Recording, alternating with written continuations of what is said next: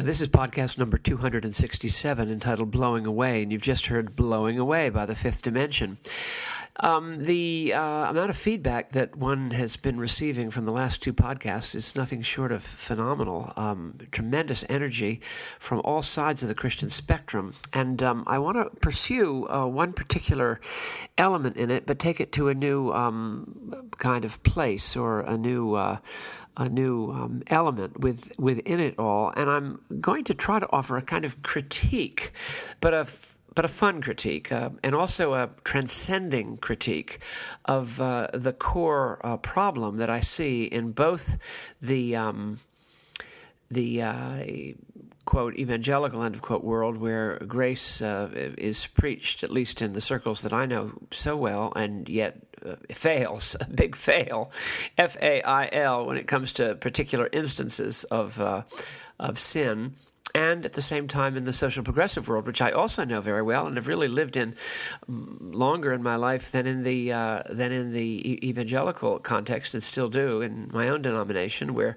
there also is a momentous fail in relation to inclusion of uh, certain um, non-kosher uh, groups, in, including in some ways any any sort of conventional uh, person who holds traditional or uh, biblically rooted uh, views on this or that, who is therefore then consigned to utter darkness, and something is missing. There's a there's a failure. There's a there's a, there's something is is not quite right. And I'd like to really say what I think is really fundamentally wrong. Um, I've already discussed that in the podcast just podcast just now um, on uh, that was uh, called Soul Searching Time, but I want to really, just for a moment, get to the absolute root of what the problem is in all forms of. Uh, of um, religious life, and I mean that in the broadest, in the sort of David Zahl uh, use of the word religion, where people are searching for something to r- reach the deep hurts and the deep losses and the deep gaps and the deep um, holes and scars, uh, all the different ways you want to put it, of human existence, which is so uh, tr- tremulous and um, vulnerable, and and most often defeated, and and and not finding what they they want. I was struck by that really brilliant single by the Fifth Dimension. Also, I'm going through a Fifth Dimension phase called Paper Cup that Jimmy Webb wrote, and it's about alcohol.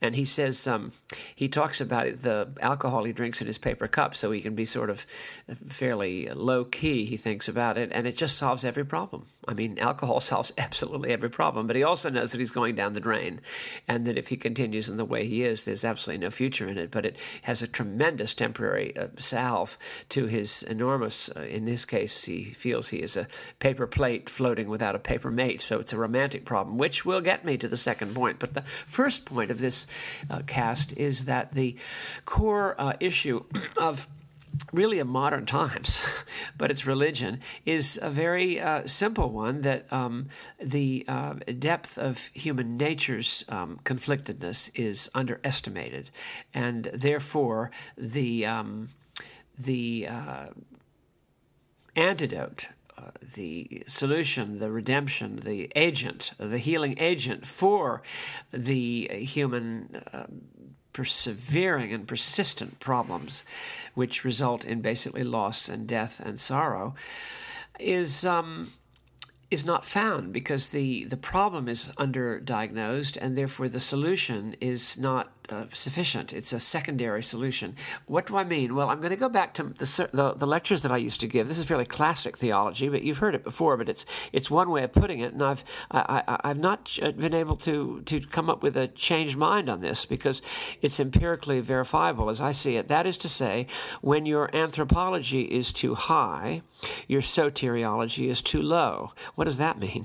Well, if your doctrine of the human condition, your anthropology, anthropos Greek, your doctrine of what it is to be a human being, if you have too high a view of the freedom that a human being has, or too high a view of the ability of a human being to um, to uh, uh, resolve his and her conflicts, or the ability of a human being to actively take arms against a sea of troubles and by opposing end them, if you have too high or believe that's actually possible on its own terms, well then the, the solution will will not be profound because your diagnosis wasn't profound. So you'll say, well, if uh, there are problems in the world, we can just lecture our fellow man into doing what he ought to do, and then everything will be fine. Or we can legislate what uh, people ought to do to make a happier and better, more tranquil and serene and loving world, and, and that will therefore, uh, people will follow it, and then we'll have uh, peace on earth. And um, it, it hasn't happened. Uh, or we can. Um, we can get interested in this particular thing and we can become a great cook or uh, follow a particular ideological line and uh, or or become um, absolutely you know there any number but you know sell uh, Amway and we'll find the answer. And uh, that um, is a fail because it uh, misdiagnoses, I would say it underdiagnoses the nature of what historically is called sin, which is simply the human uh, caughtness between what one wants to do and what one ought to do. And there's a, there's a gap there that is insurmountable by human beings on their own terms. They always fail, they always fall short because this is the way we're made. So if your anthropology, your understanding of, of what used to be called the doctrine of man, let's call it the doctrine of what it is to be a human being, is, um, is, is misdiagnosed or underestimated underestimated, didn't someone president used to say misunderestimated? Then your answer is going to be um, secondary or even tertiary. Uh, I remember a, a, bishop in New York uh, faced with the enormous problems of the Episcopal Diocese of New York. This is 25 years ago. Said that he looked at everything and he he, he was coming into it becoming the Bishop of New York uh, long ago. He said uh, the answer is obviously Benedictine spirituality. Now, I said to myself, well, that, I mean, you could say, to be objective, yes, there's a great deal in Benedictine spirituality that's very good, and we can learn a great deal from it. I acknowledge that. But to say that the answer to the problems of New York is uh, Benedictine spirituality, that, that would be, that sounded funny. I mean, it was almost worth making a joke about because it just sounded silly.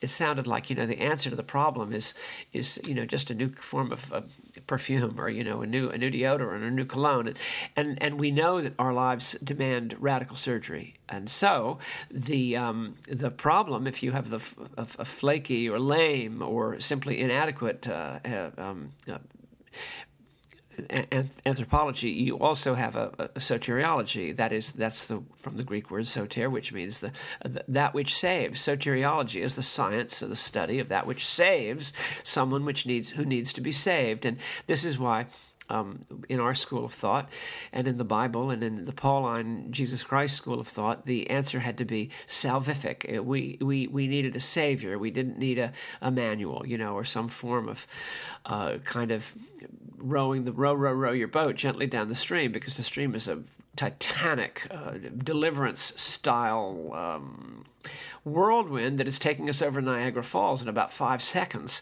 Uh, we have neither the time nor the agency nor the strength to do what needs to be done. So we need a Savior, and this is why we spend such a tremendous amount of our focus or our energy on thumping the power of what Christ has uniquely done on the cross. I was in a meeting the other day, a service actually, that was sort of dumb uh, somewhere. Uh, it just didn't really have a lot of depth to it, and um, I kept wanting to say, you know, it, it was a church service I said, here's where the 1928 prayer book really could make a difference because I wanted to get the chap who was leading the service simply to read from the old prayer book or write one in the new and say, the one full, perfect, sufficient sacrifice, satisfaction, and oblation for the sins of the whole world. I mean, that covers it. So that is the, that is the high soteriology, the one full, perfect, sufficient sacrifice, satisfaction, and oblation for the sins of the whole world, which is able to deal with the problem of human nature, the problem of inward conflictedness, which is historically known as sin. Now, that's the core problem. I have a very, very great friend whom I absolutely love, one of my best friends of all, and always will be, who's um, really posited an entire career on the uh, belief that if people know what to do, especially in the relationship of, of, of, political and social relations, they will be civil and live civilly in a, a society that can handle divergence and difference and different views. And with uh, a lot of thoughtfulness and civility, people can come up to a conversation in which finally they find the way ahead in terms of uh, the body politic.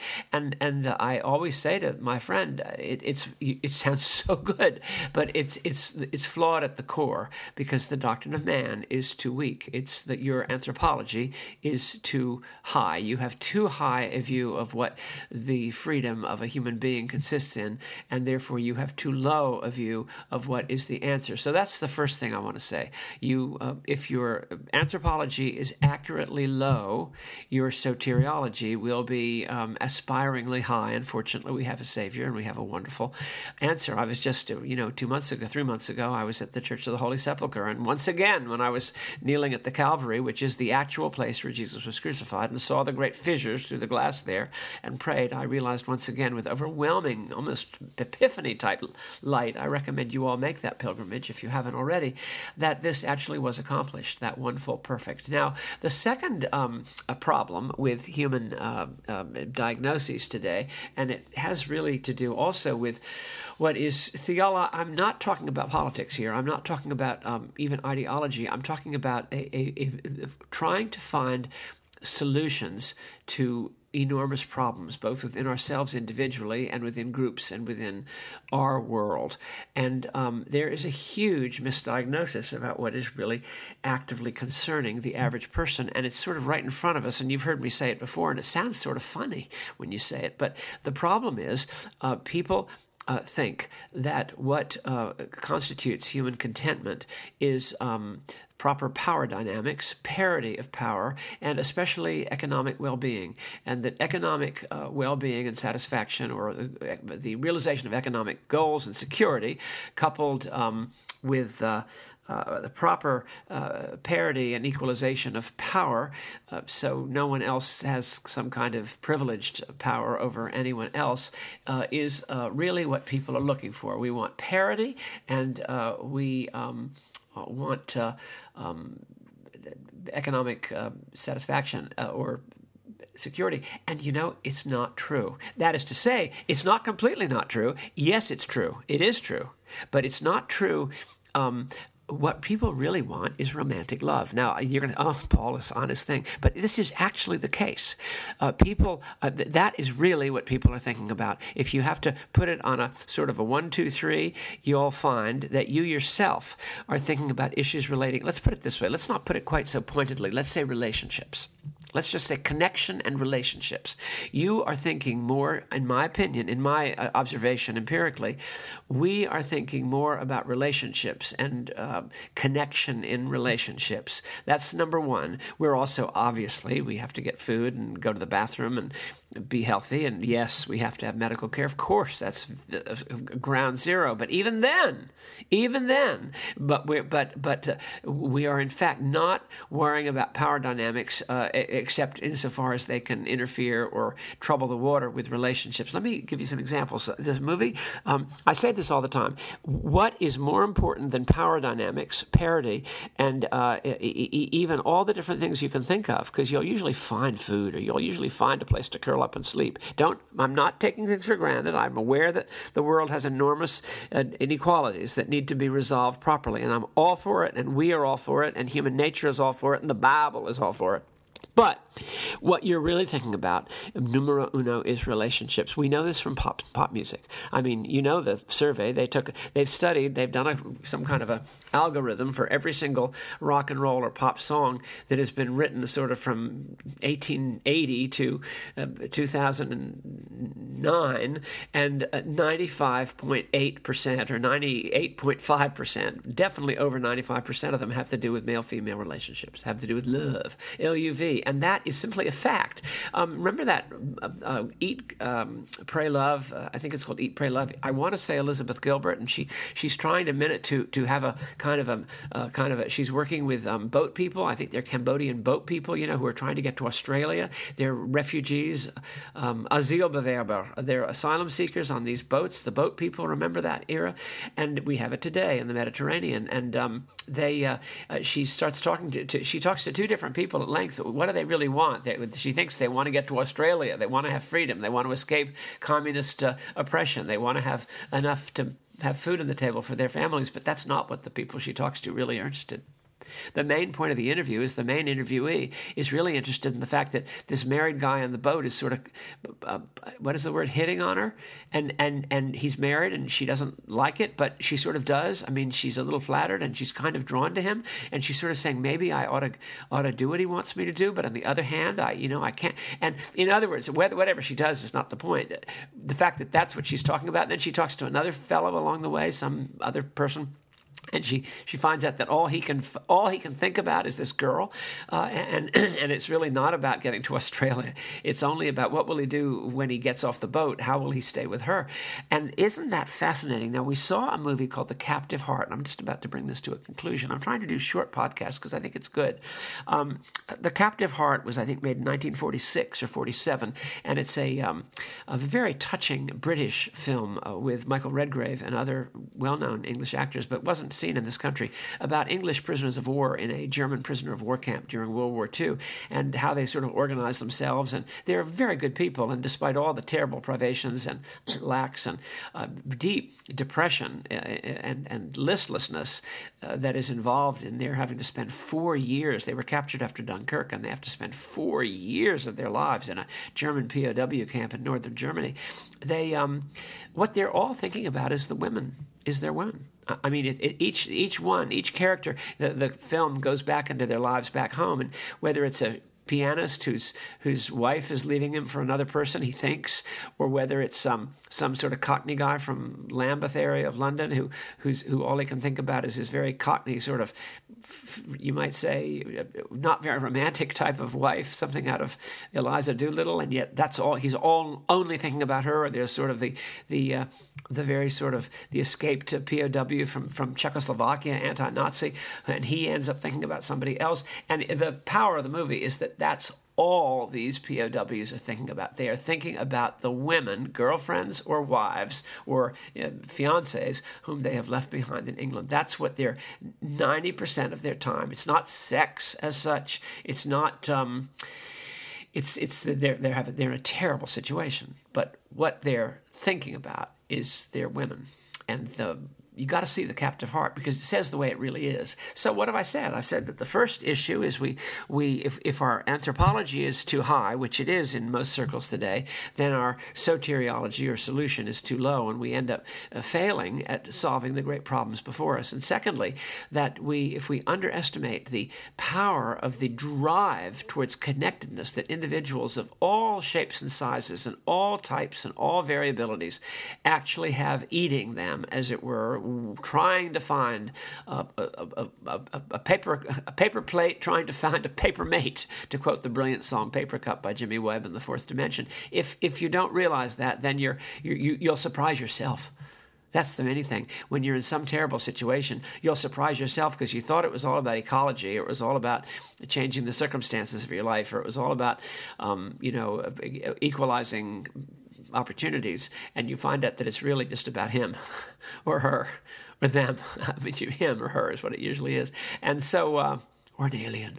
That's what it's all about. So uh, that's my point that uh, we need to look at our uh, whole uh, purview in light of what's really actually going on. Now we hear a song about the fifth dimension that totally monitors this or parallels it entitled Wedding Bell Blues. Love you.